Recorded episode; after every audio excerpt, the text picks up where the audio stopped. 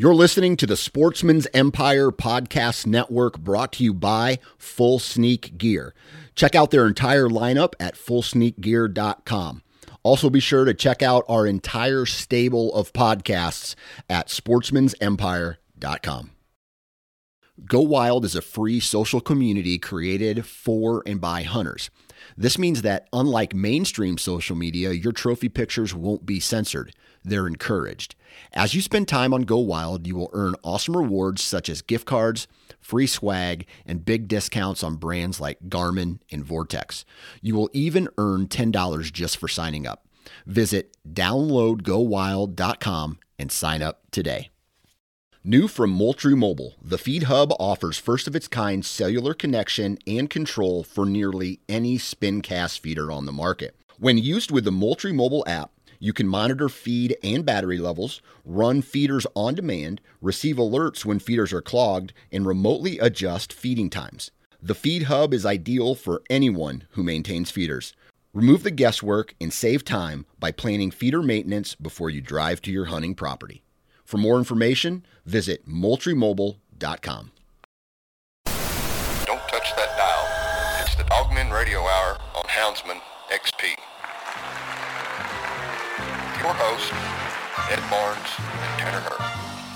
Now a word from our sponsors at your favorite beverage company. Yes, beverages are always refreshing and good for you too. So remember to stop and enjoy an ice cold beverage from your favorite beverage company. And now, let's catch up to the boys and hear of their latest adventure on the Dog.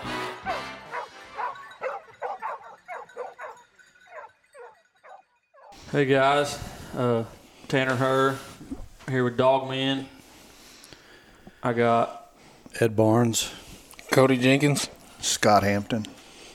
we uh, went out this morning with Scott with his decoy dogs.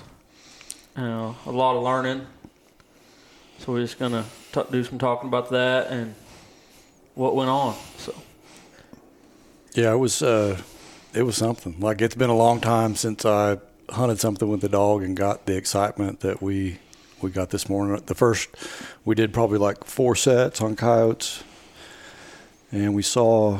I think we just saw one, just drew in one coyote, but uh, the wind was kind of swirling, and he caught wind of us, and and he was gone. But uh, we set up the fifth set, and and it, it was something.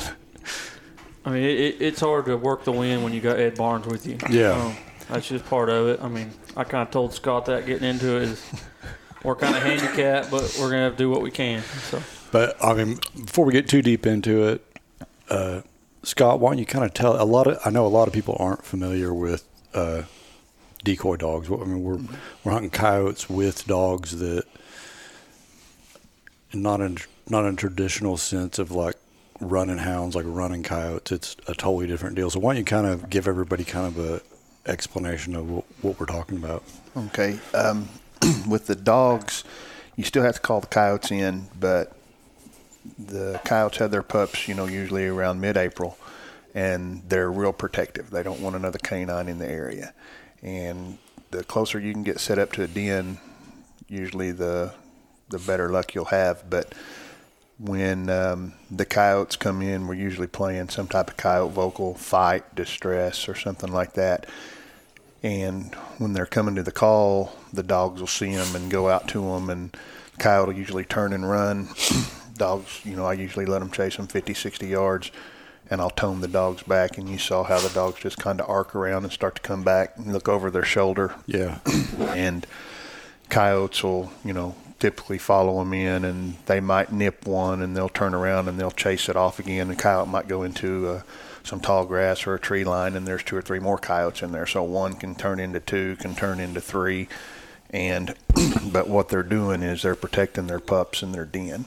And right now we are, you know, on the cutting line of when they kick the pups out of the den, or it's called dispersal. But they push the pups out of the den, and they're not so much in protection mode. And you know, we got that one today that wanted to work, so um, very well could have just turned and ran to never be seen again too.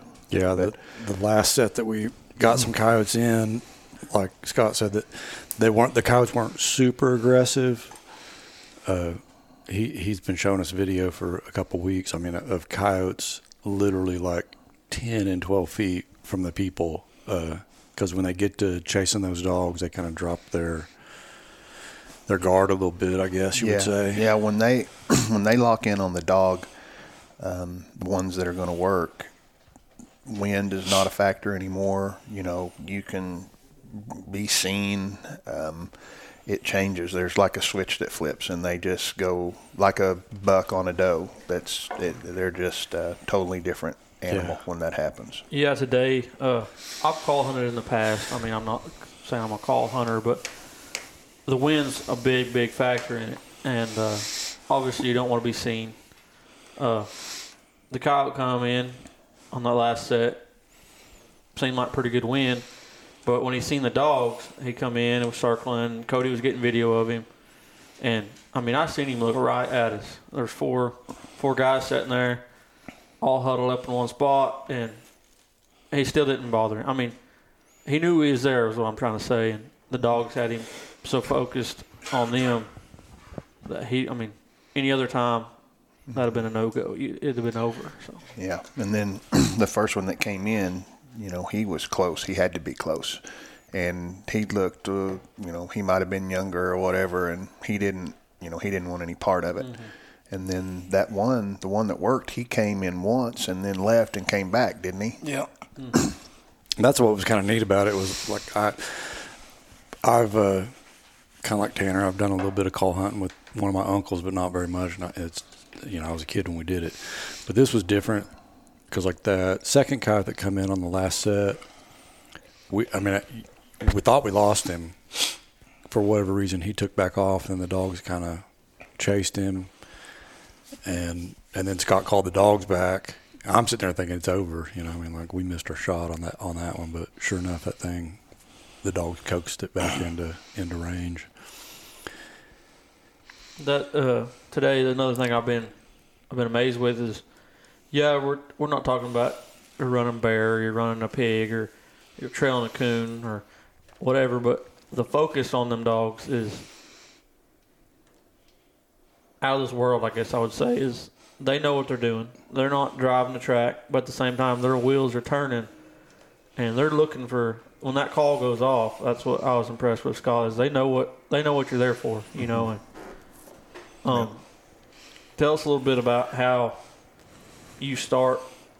Per se, if I was going to do it, how would I go about getting started? I mean, just I tell you know I tell everybody you know get you a pup, and if you're lucky, get one that's going to turn eight or nine months in April, because I usually you know the action usually gets pretty good early May, and I don't like to have a dog younger than that out there because I mean the way I see it, if I got a six month old pup out there and I get it rolled and it quits me, that's on me. Mm-hmm. If I got a dog that's eight or nine months old, if it gets rolled and it quits, that dog might be 15 months old before it gets rolled the first time. It's still going to quit.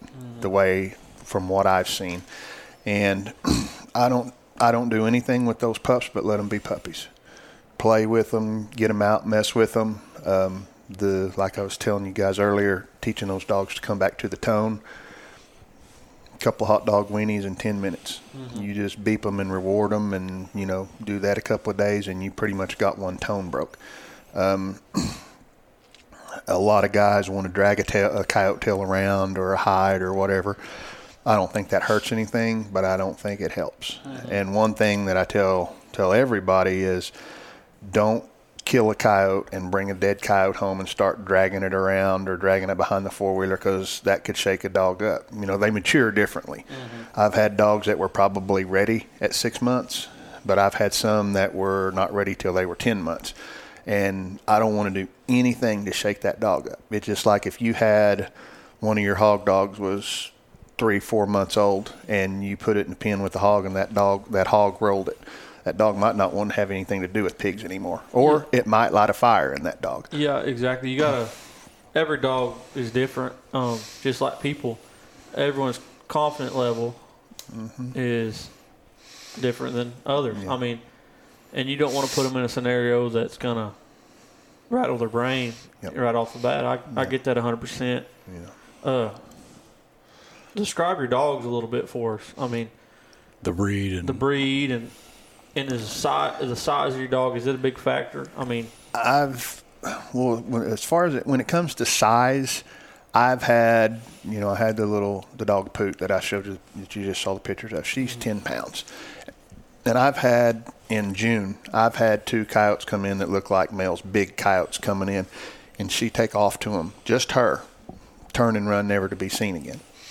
Now, when you get coyotes working, say they come in and like with the two dogs we had today. One of those dogs weighs about 28 pounds. The other one weighs right at 40. Not a whole lot of size difference, but there is some. But when you got a considerably smaller dog, when they start working, especially when you get three or more, they will target the smaller dog. You'll have more aggression towards that smaller dog. Um, but as far as the initial, if they're going to work, they're going to work. Um, I just like the 40, 45 pound dogs because they're big enough to handle themselves and they're small enough that um, if there is an intimidation factor, they're usually, you know, I don't think they'd be too intimidating. But, Yeah.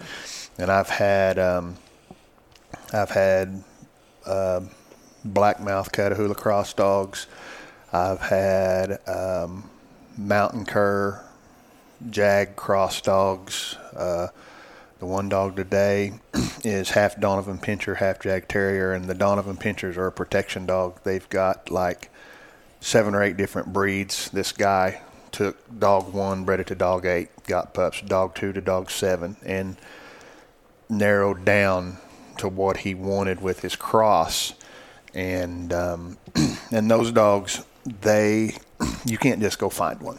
You're gonna have to find somebody that's in that crowd that knows you're gonna take that dog and use it for what it's supposed to be, what it's bred for. So they've stayed pretty pure, and um, but they've got with what they've got, they've got bulldog in them, they've got some Malinois in them, they've got some Dutch Shepherd, some Cane Corso, but they seem to have a pretty good prey drive with everything that's mixed in them. And so she's half that and half Jag Terrier, and you know she's athletic. You can tell by you know you saw she's she's athletic and can do quite a bit. And then um, I've had some with a little bit of everything, and then you know of course the Patterdales. They're not big enough to do it, but what got that started was when I first started doing this. Uh, I don't know if you guys are familiar with Predator Masters Predator Masters Forum. So they've got coyote hunting, they've got lions, bears, and houndsmen section and all that, and that's where all the decoy dog guys, you know, their conversations and all that happened. And they started talking about Patterdale Terriers, talking about how they're crazy, they're nuts, they're insane, you can't control them, there's no way you can make a decoy dog out of them. And when I first started doing this, there were a couple of guys on that forum that were just critical of everything.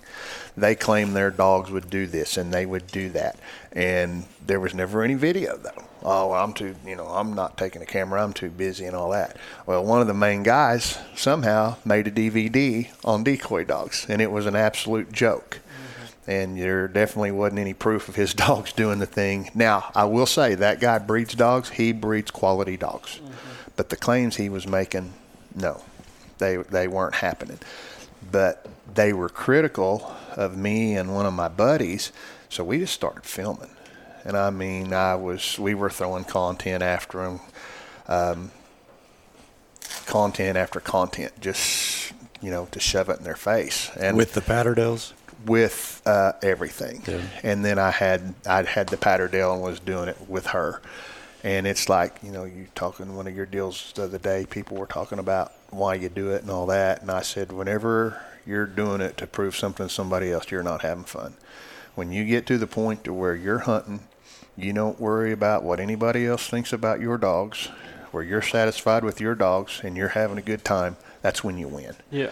But I went for years and I mean, I felt like I needed to produce two or three videos a week or I was failing, which wasn't the case at all. But um, that's what got me started with the Patterdales. Is like, oh, I'll show you you can decoy with the Patterdale. And I honestly, I just got lucky. I got the best dog I've ever had in my life, and she did it, and she loved it, and she was good at it. Now she got hurt quite a bit because she's ten pounds, but um, she loved to do it, so I let her continue to do it, and um, but now Mila, she's a Patterdale. Her mama was a little bitty dog, and I bought her to use as a you know do terrier stuff with her to go on the ground and stuff. And she turned out to be three times bigger than I was hoping she'd be. So she got to do this, and she's pretty good at it, and she enjoys it. And you know they know when I throw those collars on them that it's time. Yeah, they know. They knew as soon as they got out of the truck this morning that hey, this. Basically, when we pulled in the driveway this morning, they was you ready to go hunt. That's Yeah. what they was telling us, and Yeah, they, uh, oh, it was just really, really impressive. It's, it's not that there's not that many people that do it, you know. Right. So, I've seen videos and you know coyotes up in your lap and stuff like that, and I thought, yeah, you know how how often does that happen? But today that coyote wasn't even. It wasn't that aggressive. I mean, I'll tell you Right. that. But still, yet them dogs knew how to work it enough, and of course you're toning them back, and and when you tone them, they, but they still know the speed. They don't just bull rush them. Mm-mm. You know, they they know to kind of high trot over there to them and and just kind of tease them. You know, and that's Yeah, I mean, that, we should probably mention that that some people might think that those dogs are going out and like fighting coyotes, and we didn't see any of it today. I mean, we saw a, there was a little bit of nipping, yep, but uh, from what you were telling us, like, I mean, they're not just going out and, and balling up with these coyotes regularly. It's really like a, it's a really, game it's a cat and mouse kind of. Well, one thing I've noticed is, and I learned this when I was in New Mexico a few years ago, because I actually stumbled across a den. Those coyotes, when they come in, when they leave, they are leaving opposite of where that den is. They're not turning and going back in that direction. They're going somewhere else. So they're wanting to take that dog away from Away. that den. Yeah. And then when the dog turns and starts coming back to us, when it's a you know when they're not coming back towards the den, they're going to follow those dogs.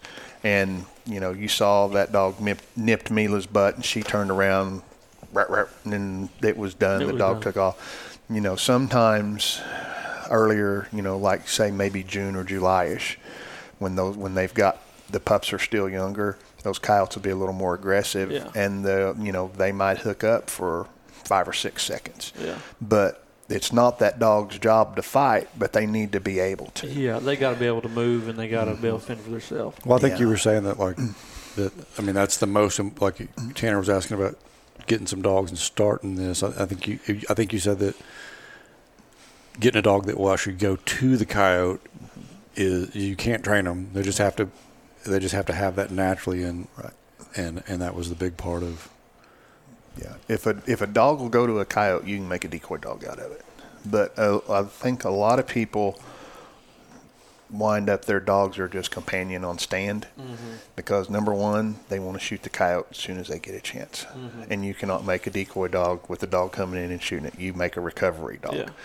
And secondly, the you know today was a beautiful day. Yeah. You know it got warm Yeah. there at the end, but when you start out and it's 85, 87 degrees by nine o'clock, and then at 9:30 it's 92, it's miserable. Yeah.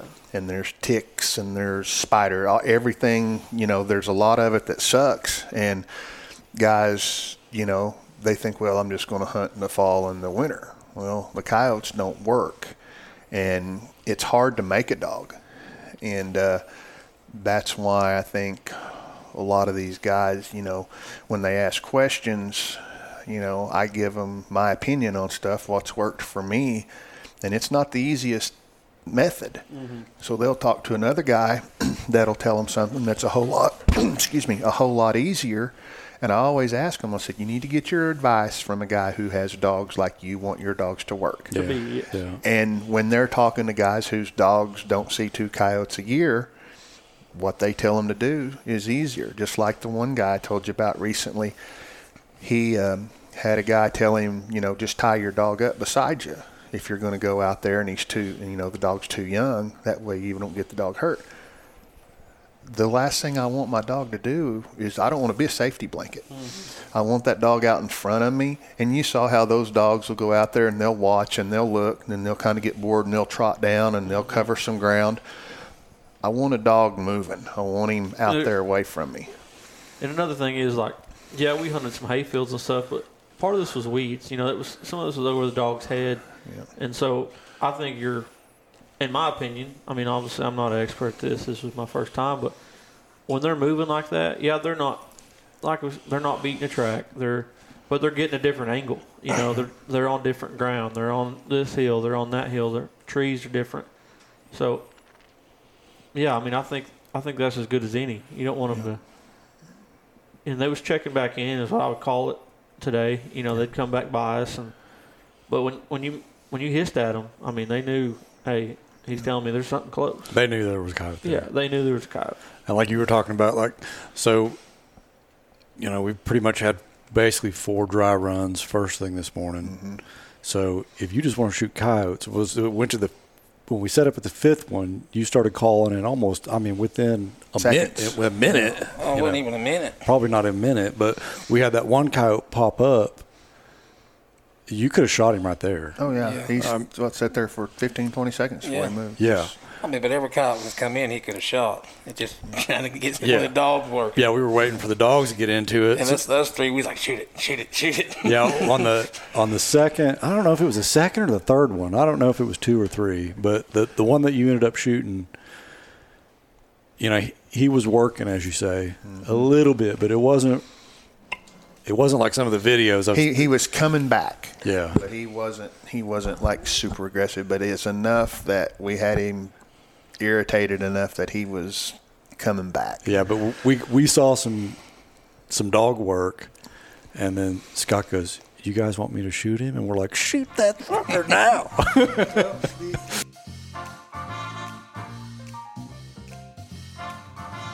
The Houndsman XP Podcast Network is powered by Cajun Lights. All of your lighting needs for hunting can be taken care of at Cajun Lights. They have three models of cap lights. I'm going to run through them real quick. You've got the Rougarou, which is their high end light. If you're a competition hunter and you got to find that coon up in a tree and it's all riding on finding that coon, you'll want the Rougarou on your head. Next is the Bayou. That's a pretty standard light, but it's got packed with features. It's got multiple colors. It's got walking lights. It's got the red, the green, the amber. It's all built in right into that light. And then you have one of my personal favorites, the Micro Gator. The Micro Gator is an ultra lightweight cap light. It's got all the features of a white light, red, green, and amber. I've used this light for everything from finding bear tracks early in the morning to coon hunting at night to working on plumbing in the house, changing tires on the side of the road. My truck doesn't leave the driveway without a Cajun light in it, and that light is the Micro Gator. Every Cajun light is durable, made from the highest quality components, and it is backed by Cajun's top rated customer service. Check out Cajun Lights. You can go to our website at houndsmanxp.com. Go to our sponsors page, hit that link, it'll take you right to Cajun Lights. Check them out. They got a lot of stuff to offer over at Cajun Lights. One of the videos I sent you uh, the other day, I was in Kansas with some guys that I go up there and hunt with a couple times a year, and um, we got in last year. We got into several stands, good, good, solid stands, and then the other day that coyote comes in, the one that was just right there, just barking, and Jake shoots him. I'm like, what are you doing? And he no more than shoots him.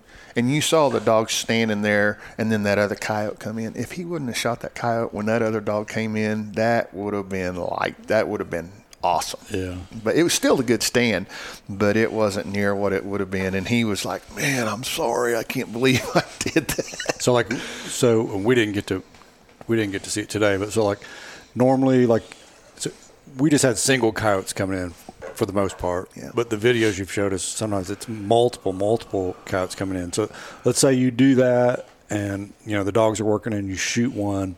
Is that set over? Like, No. You No. can. They'll keep coming even Oh, after yeah. a shot. Yeah. Now they're going to run a little bit, but a lot of times when you've got multiple coyotes, and usually what I try to do is shoot the least aggressive coyote first. When I have one start backing off on me, I'll shoot it first. And most of the time, the one that gets is the least aggressive is the is the alpha male. He lets the young dogs do the, the Do the young work. coyotes do the dirty work. Really? Yeah.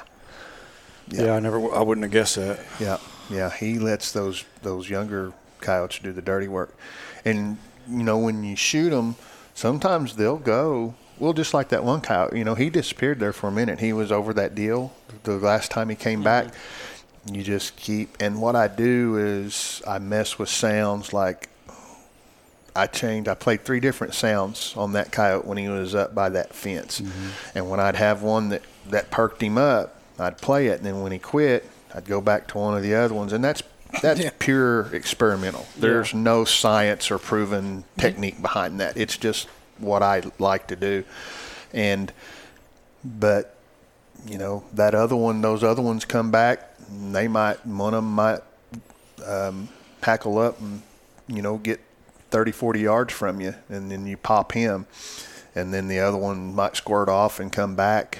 But it's yeah, it's not uncommon to shoot and those coyotes come back.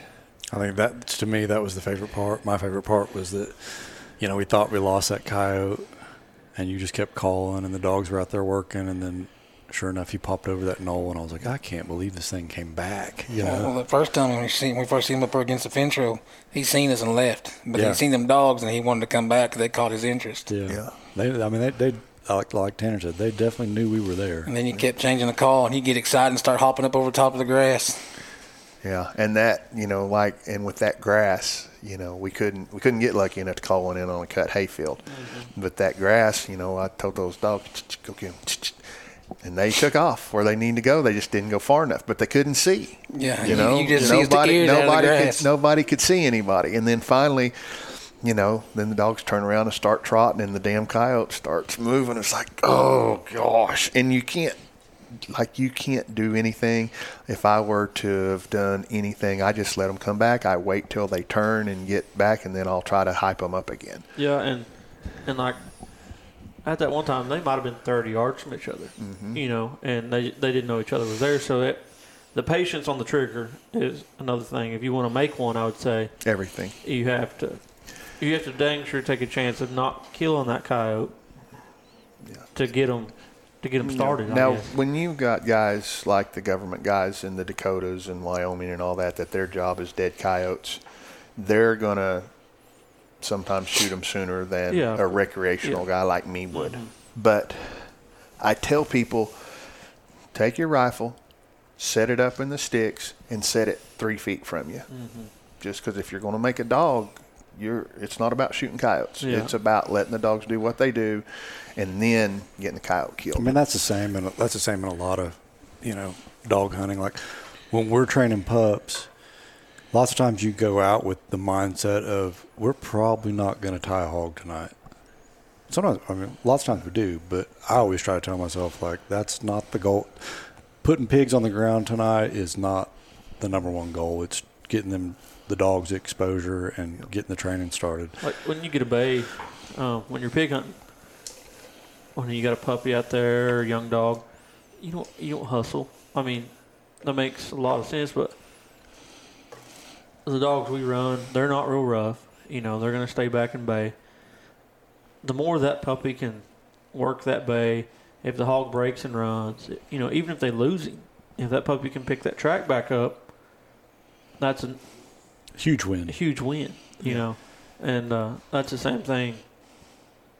You you mentioned that you've hunted in in quite a few different states. Have you noticed that the coyotes are different in any of the states that you've hunted? up in South Dakota and Montana, up in those areas where the country's just vast, just huge. Um, first time I ever went up there, we'd been there two days and killed one or two coyotes. And every coyote, like if you read the book, it's going to tell you when the coyote hears a call, it's going to try to get downwind and all that. Most of the coyotes I kill around here are they come to the call. And I'm not saying that I don't have coyotes get behind me and bust me because they get downwind of me, but I focus on where I want to put the coyote and where he's at, not letting the wind blow to him. Up there, they followed the book. I mean, they did exactly like the textbook tells you. They would go downwind, and I would be sitting on the edge of a.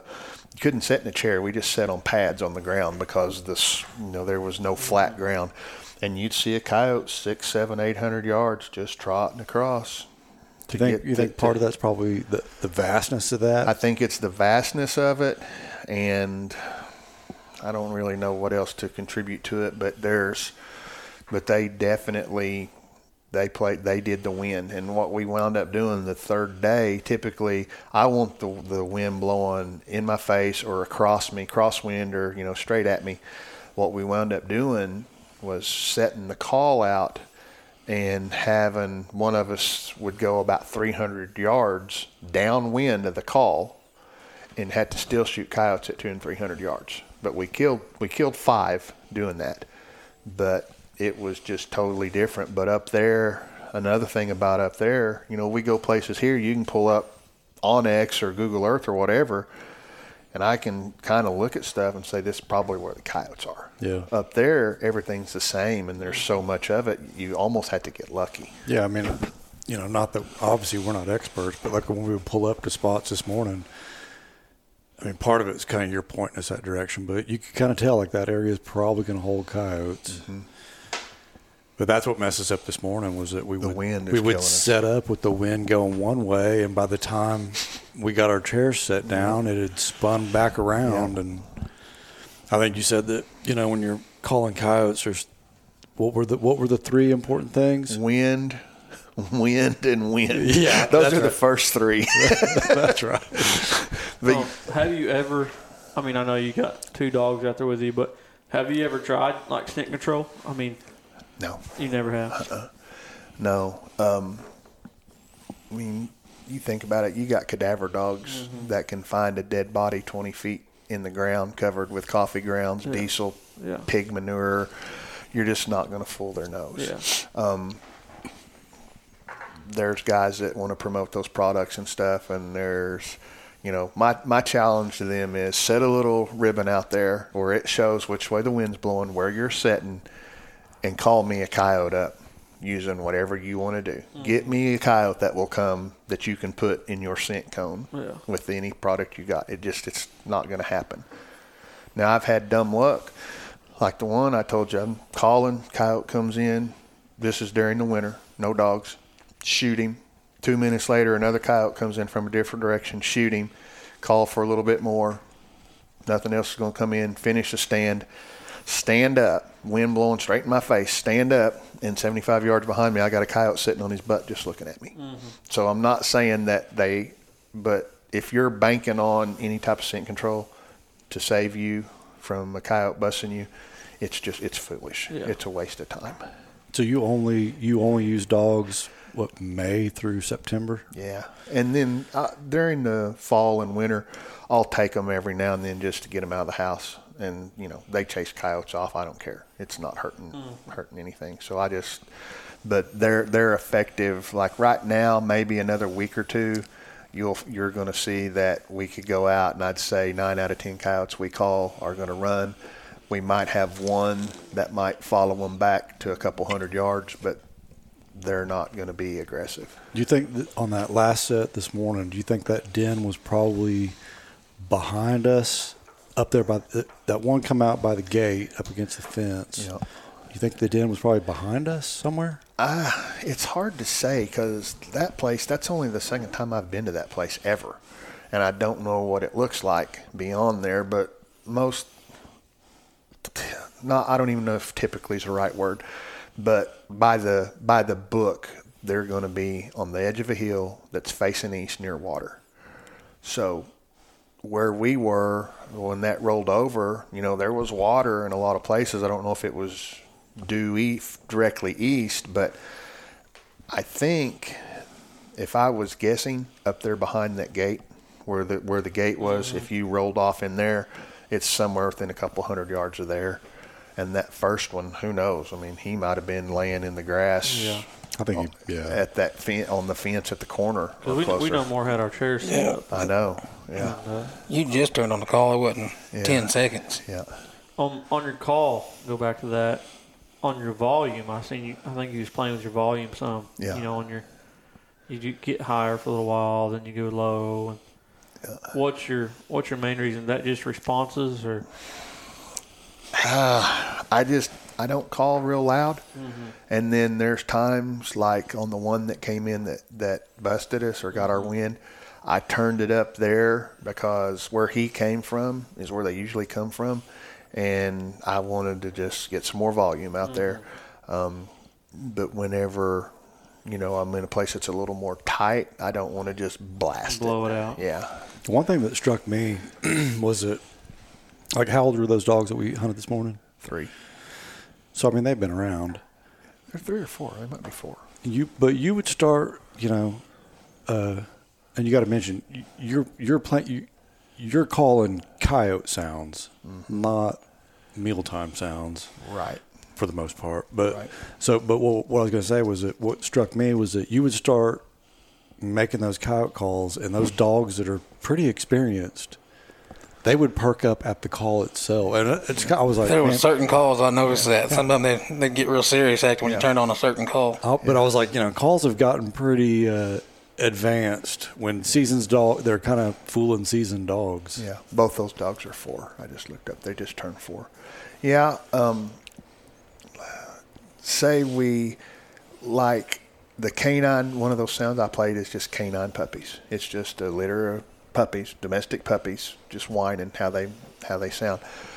Uh, that's kind of a prey sound and a, a vocalization sound. It kind of covers both Yeah. and but if I went out and say we sit down and we just turned on rabbit, had a coyote or two coyotes coming in, they're in hunt mode then. Not saying they won't work the dogs, but whenever they're coming to a coyote fight or a distress or something like that, they're in a different mode. They're coming to protect. They're looking to see what's going on. So um, now, I have in the past used like coyote growls and fawn distress with pretty good success, but I don't depend on many prey sounds. Uh, even you know, even in the fall and winter, I don't play. I play way more vocalizations than I do prey.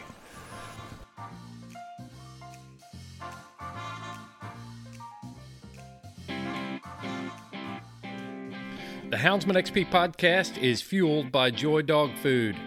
Joy Dog Food has a rich tradition of supporting the Houndsman of America. Founded in 1945, Joy is proud of its history and the relationship it has built with the American Houndsman.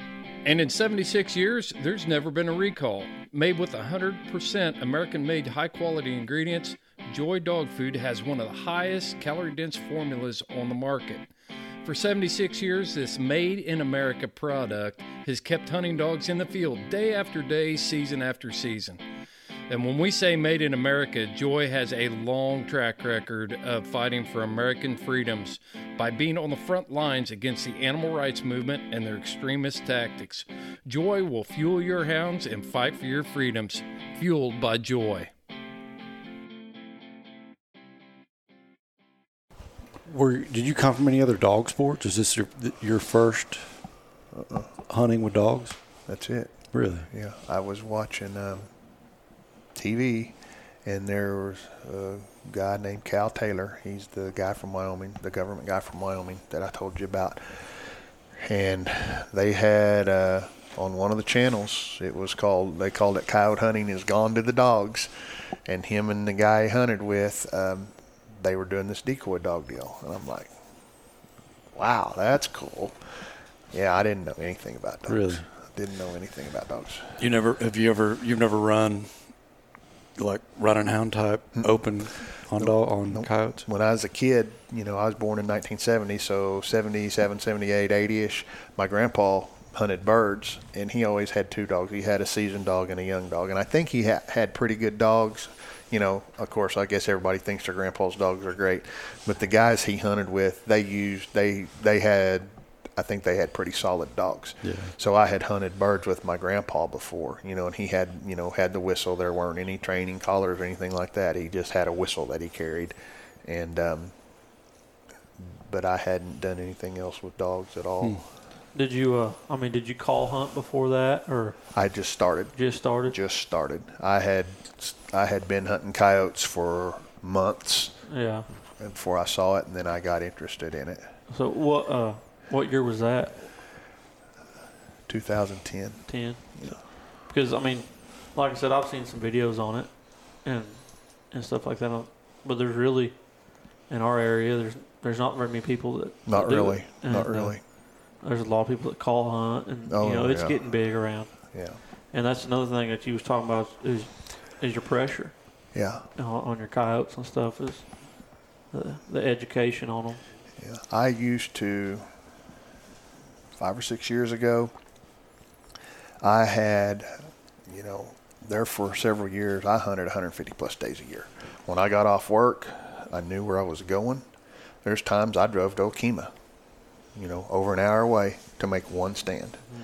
But I had what I called 80 percenters. I knew that 80% of the time I was going to call coyotes there and I'd do that. And then there'd be times that I was a little closer to the house. I was going to get here at this time. I was going to be there no longer than this many minutes, and I was in the truck driving to the next one, make that second stand.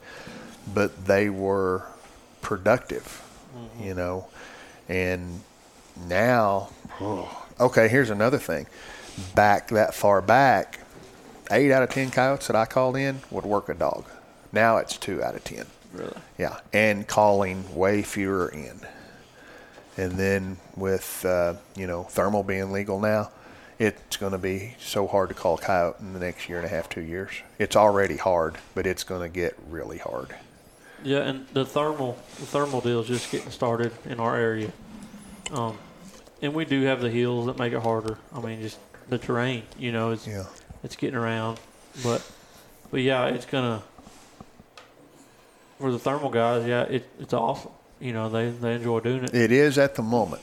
But uh, the new wear off. For I hope, anyways. Yeah. Me too.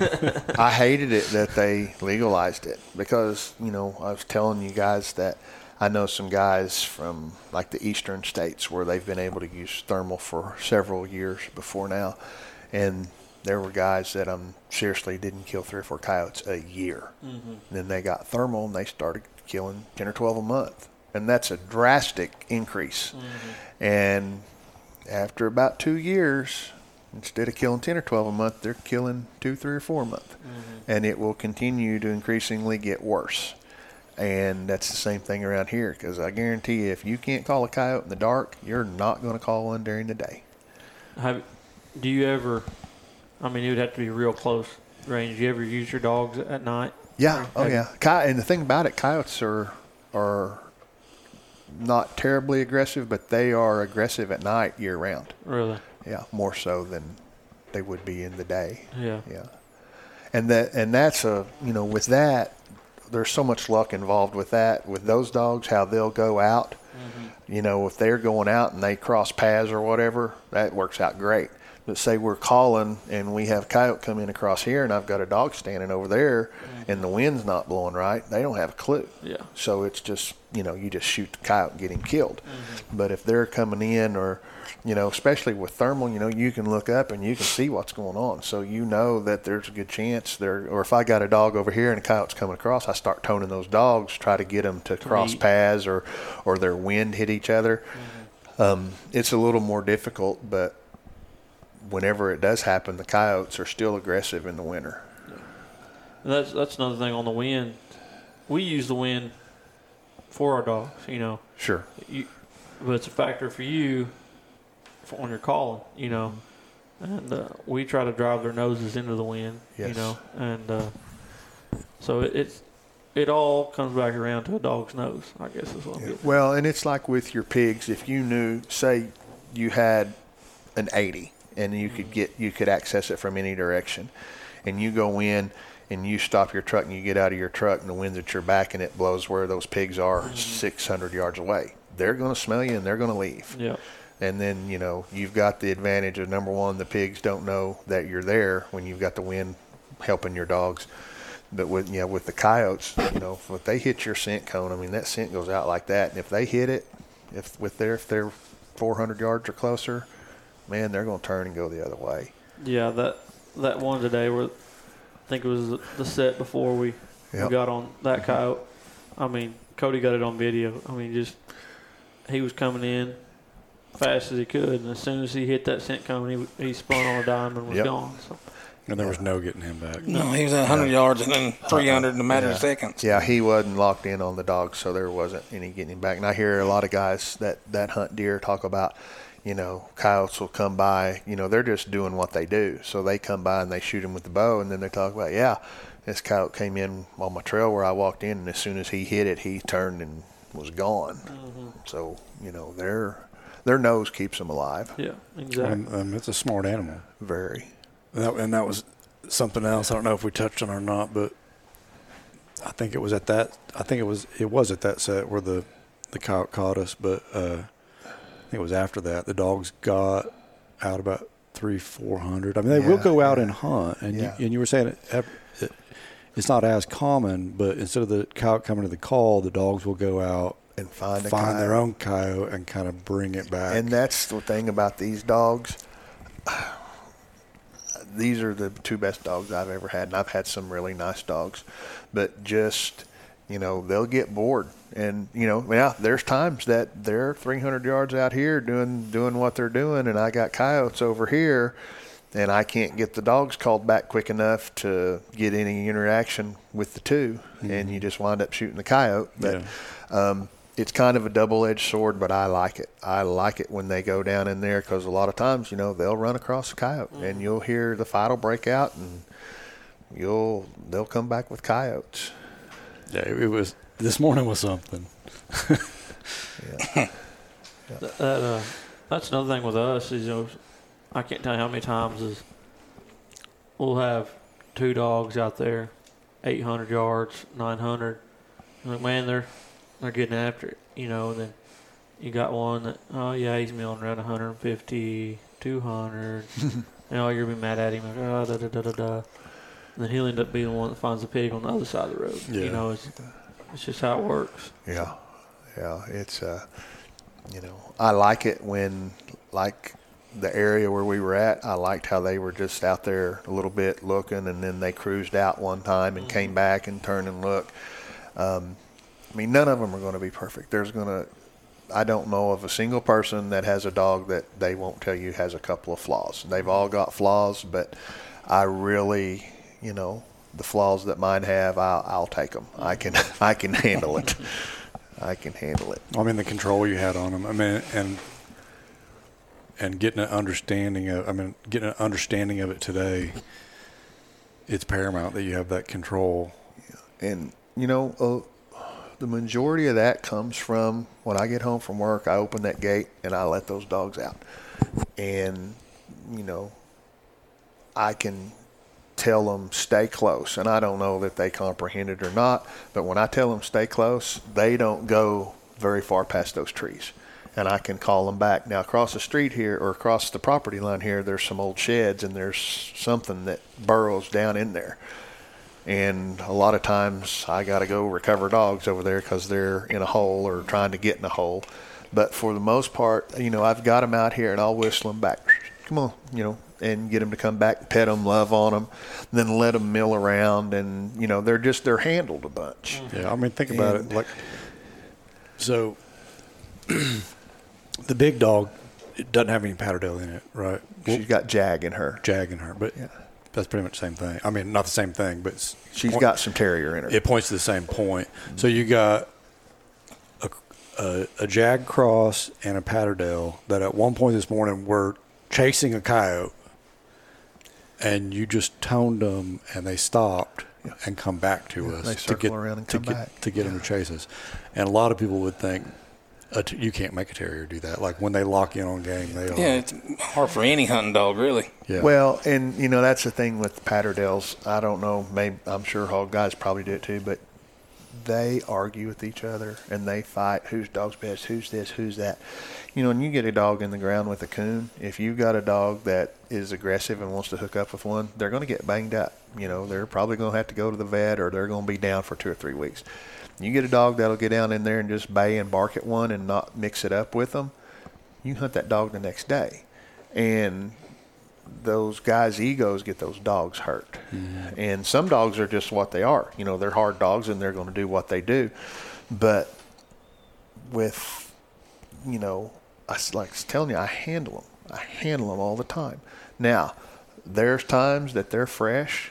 Maybe say you go somewhere and first stand, they get on something and it takes off running. I might have to switch over to momentary and tap them to get their attention.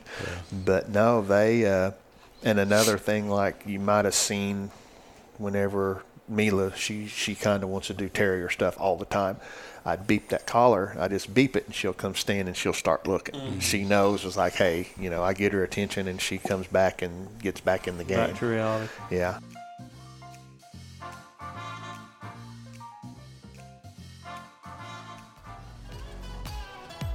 You know what app I use on my phone more than any other app besides the podcast app to listen to this here podcast? I use onX.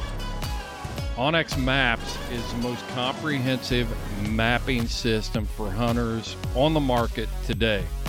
I use it all the time. When I was in New Mexico, I was looking at 40,000 acres of ranch that I needed to learn. I flip open onX and just start studying, studying the map. When I'm riding trails, I put the tracking app on. It helps me get around in strange country. I could mark water sources, food sources, bear sign, just all kinds of options within onX. You need to check out onX Maps by going to houndsmanxp.com. Click on the link on our sponsor page. You'll go right to onX Maps, and when you check out, enter the code HXP20 and you will get 20% off of your order. Know where you stand with onX. And on our first set this morning, we was in a hayfield.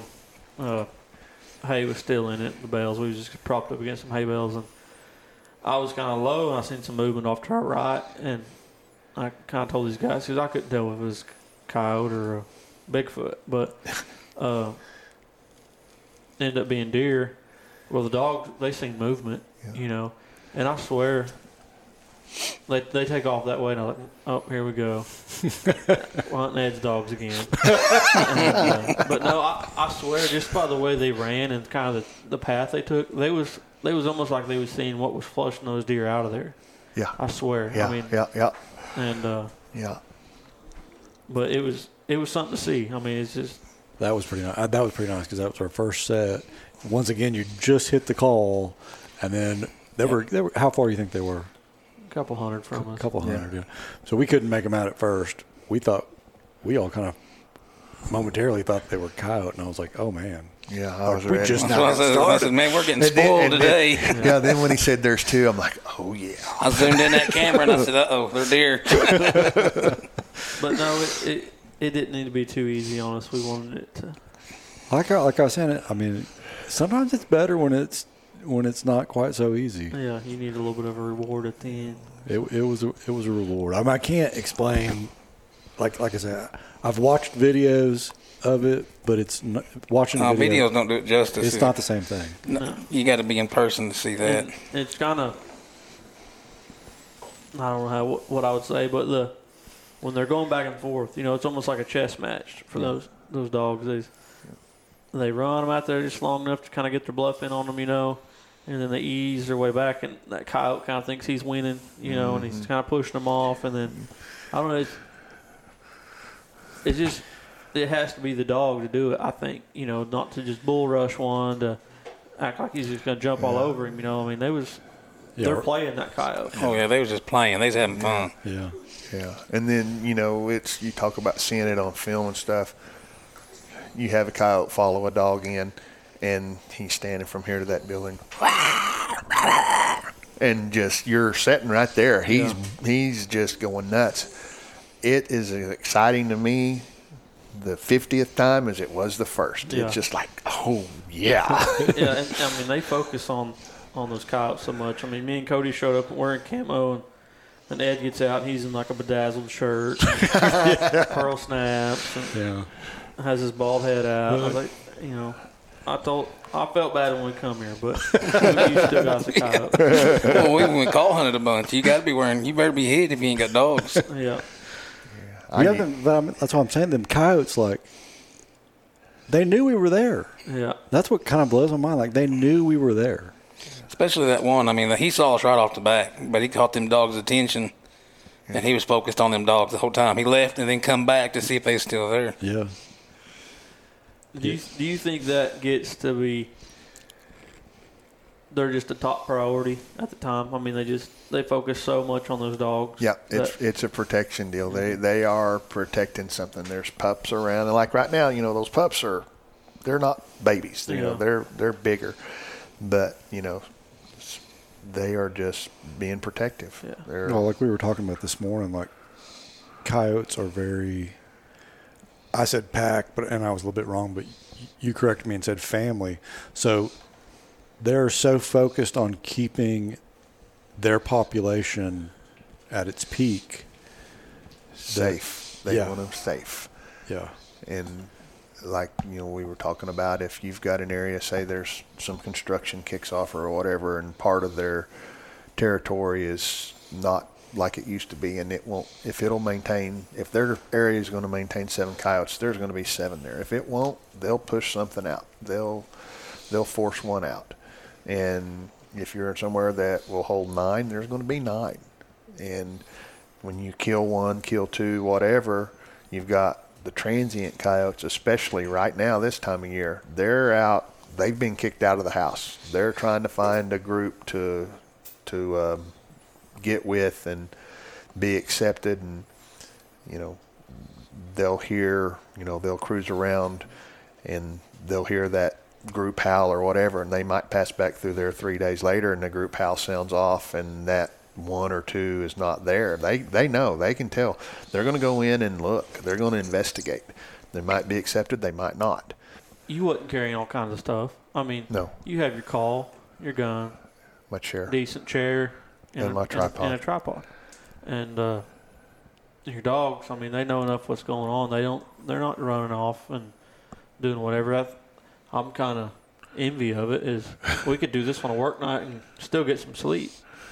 It's something to think about. Not, you know, we're at the point where we get too addicted and want to hunt all night. And, Yeah. But No, no, I just I basic. I got my chair, my call, my remote, Mm-hmm. Yeah. my dog remote. Yeah. You know that's on that harness, and I, either a tripod or shooting sticks, Mm-hmm. and you know in my pack in my rifle. So I just put it all in the pack, throw it over my shoulders, and You're set, basically. yeah. and it wasn't a whole lot. Of, it wasn't a whole lot of walking. Pretty much hide the truck and get a little ways away from the truck, but it wasn't like we were hunting. Now, I've got places where there is a lot of walking, Yeah.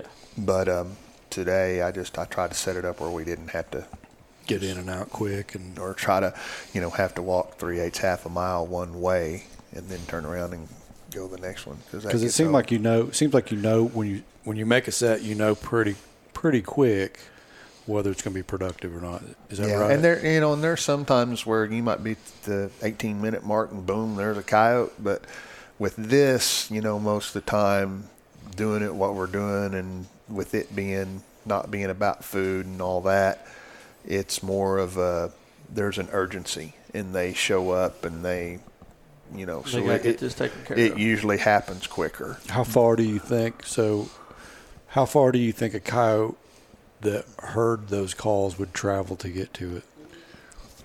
I'd say if you're 300 yards or closer to a den, you're going to have a higher success rate.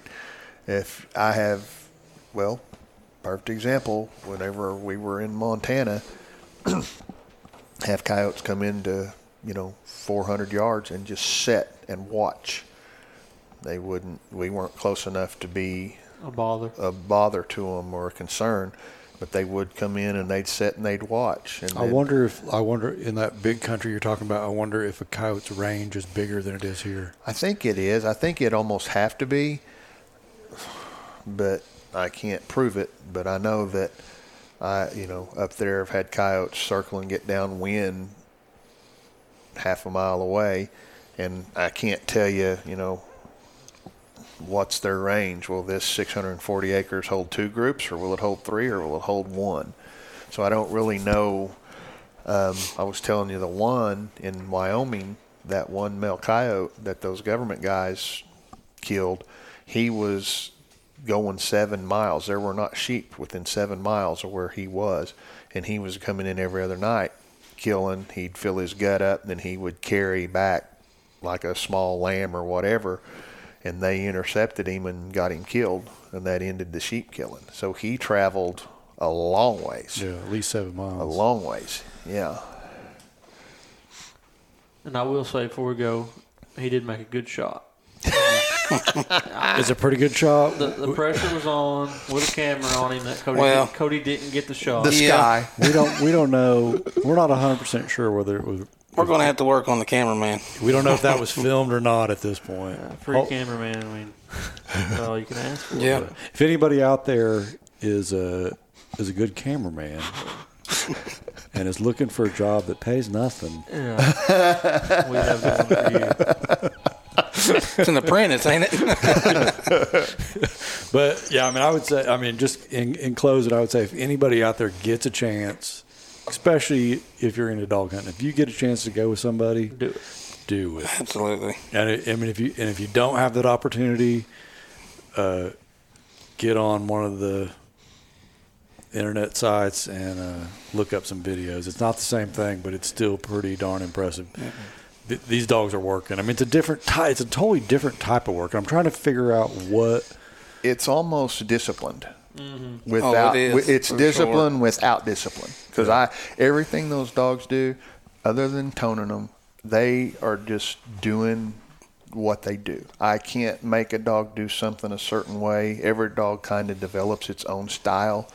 Um, but with the exception of hitting that tone button, it's just they're just doing what they know to do, and they, you know, they like it. It's almost. like I mean, it's like obviously we're hunting, but is. I'm not trying not trying to discredit the dogs, but it's almost more like they're like a working dog, as opposed to a hunting dog. Even though True. They're yeah. They're not going to find anything. They're not.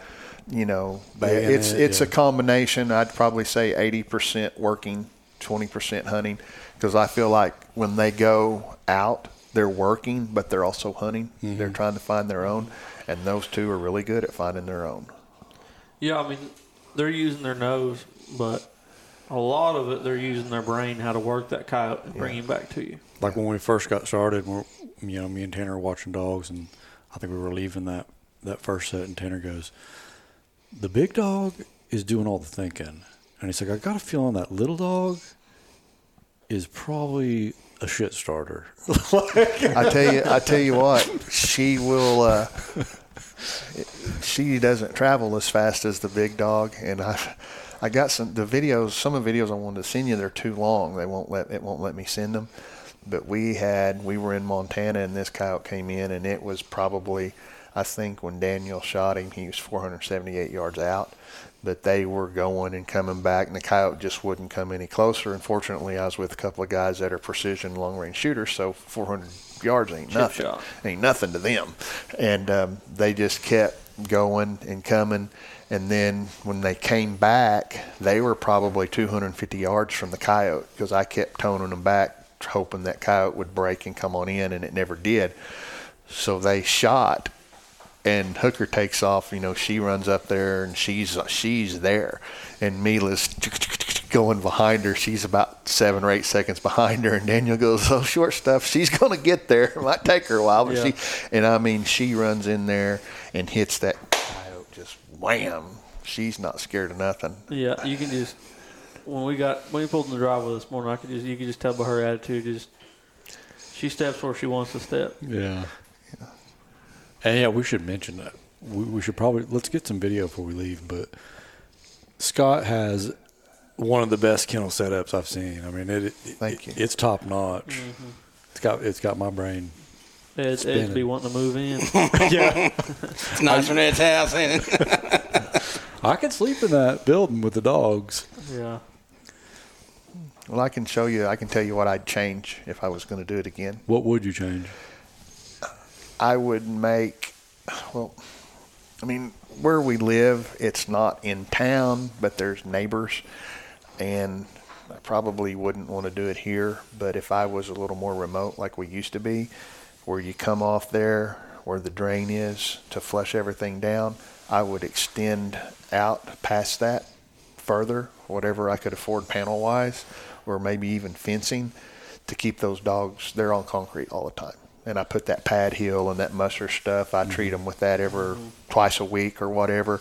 But that hot concrete will kind of wear on their paws. And hell, it might toughen them up, It but does, it does toughen them, but it toughens them up. But they still need a little moisture added to Yeah. them. An, an animal needs dirt. Yeah. I mean- so I would I would extend those runs out another 10, 15 feet, whatever, where they they could get on dirt when they want to. yeah, we should explain it. He's got, he has a, uh, how big is that outbuilding? 12 by 20. He's got a 12 by 20 building, and then off of one side he has runs of kennels that that go off the side of the building, and then the building is air conditioned. Does it have heat in it?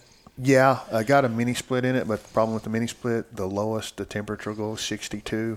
So I just use a little stand up heater. I keep it about 45 in there in the winter. So the dog, so the dog's inside. The dog can access the building through a door that, that's on hinged, so they can get out of the weather if they want, and they've got a little, uh, It's crates. so just a crate inside that they can they can sleep in or hang out when it's hot or cold.